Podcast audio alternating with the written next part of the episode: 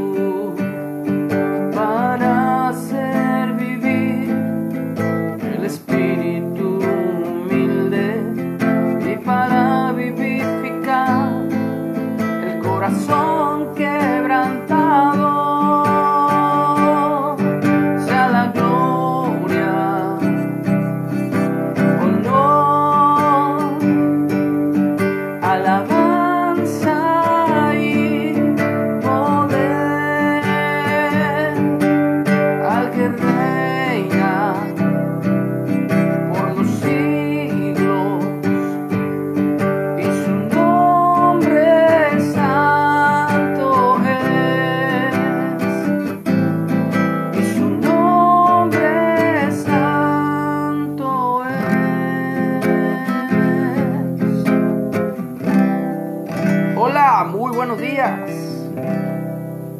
Damos gracias a Dios por un día más de vida, porque podemos despertar, respirar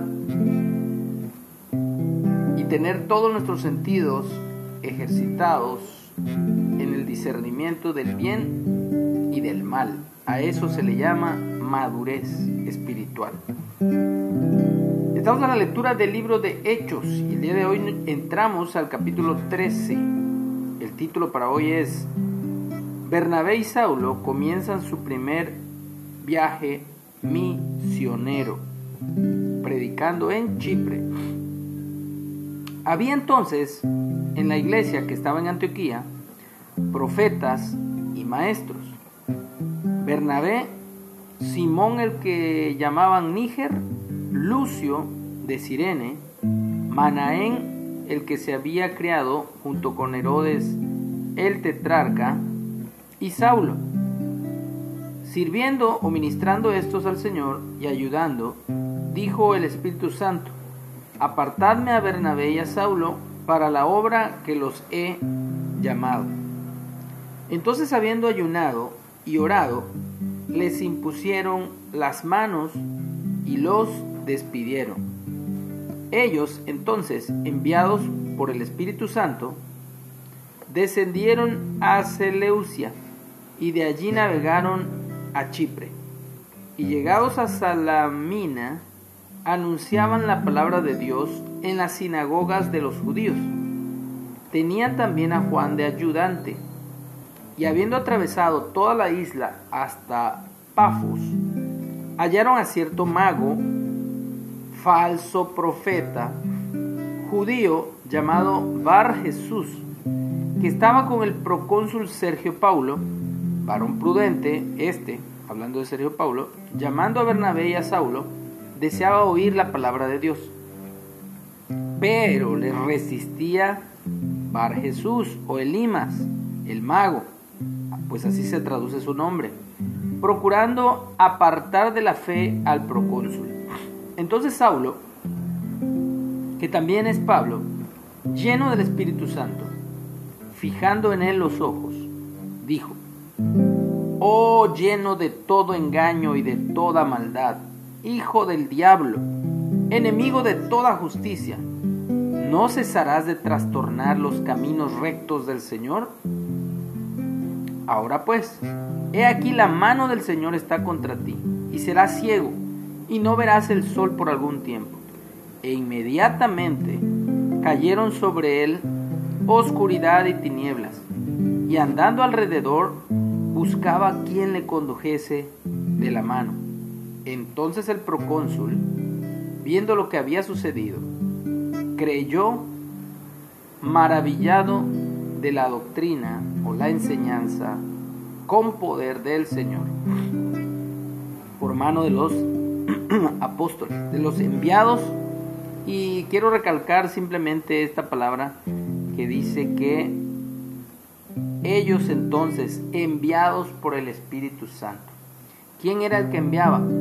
el Espíritu Santo, a través de los apóstoles, el que nos envía a predicar la palabra, a compartir los poderosos hechos de Dios, no es un grupo religioso, no es una denominación, no es eh, una serie de personas o personajes que se autoproclaman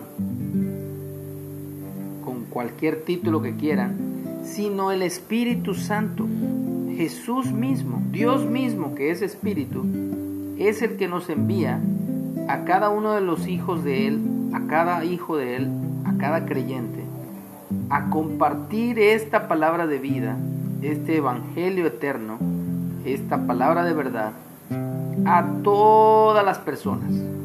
Así que por eso lo hacemos por, a través de cualquier medio, ya sea de boca en boca, a través de redes sociales, a través de eventos, a través de ayudas, a través de cualquier forma que glorifique a Dios, que exalte el nombre de Dios, que no traiga, obviamente, ninguna repercusión dañina a nuestro prójimo. Porque también existe un dicho que, que el fin justifica los medios, pero no es cierto.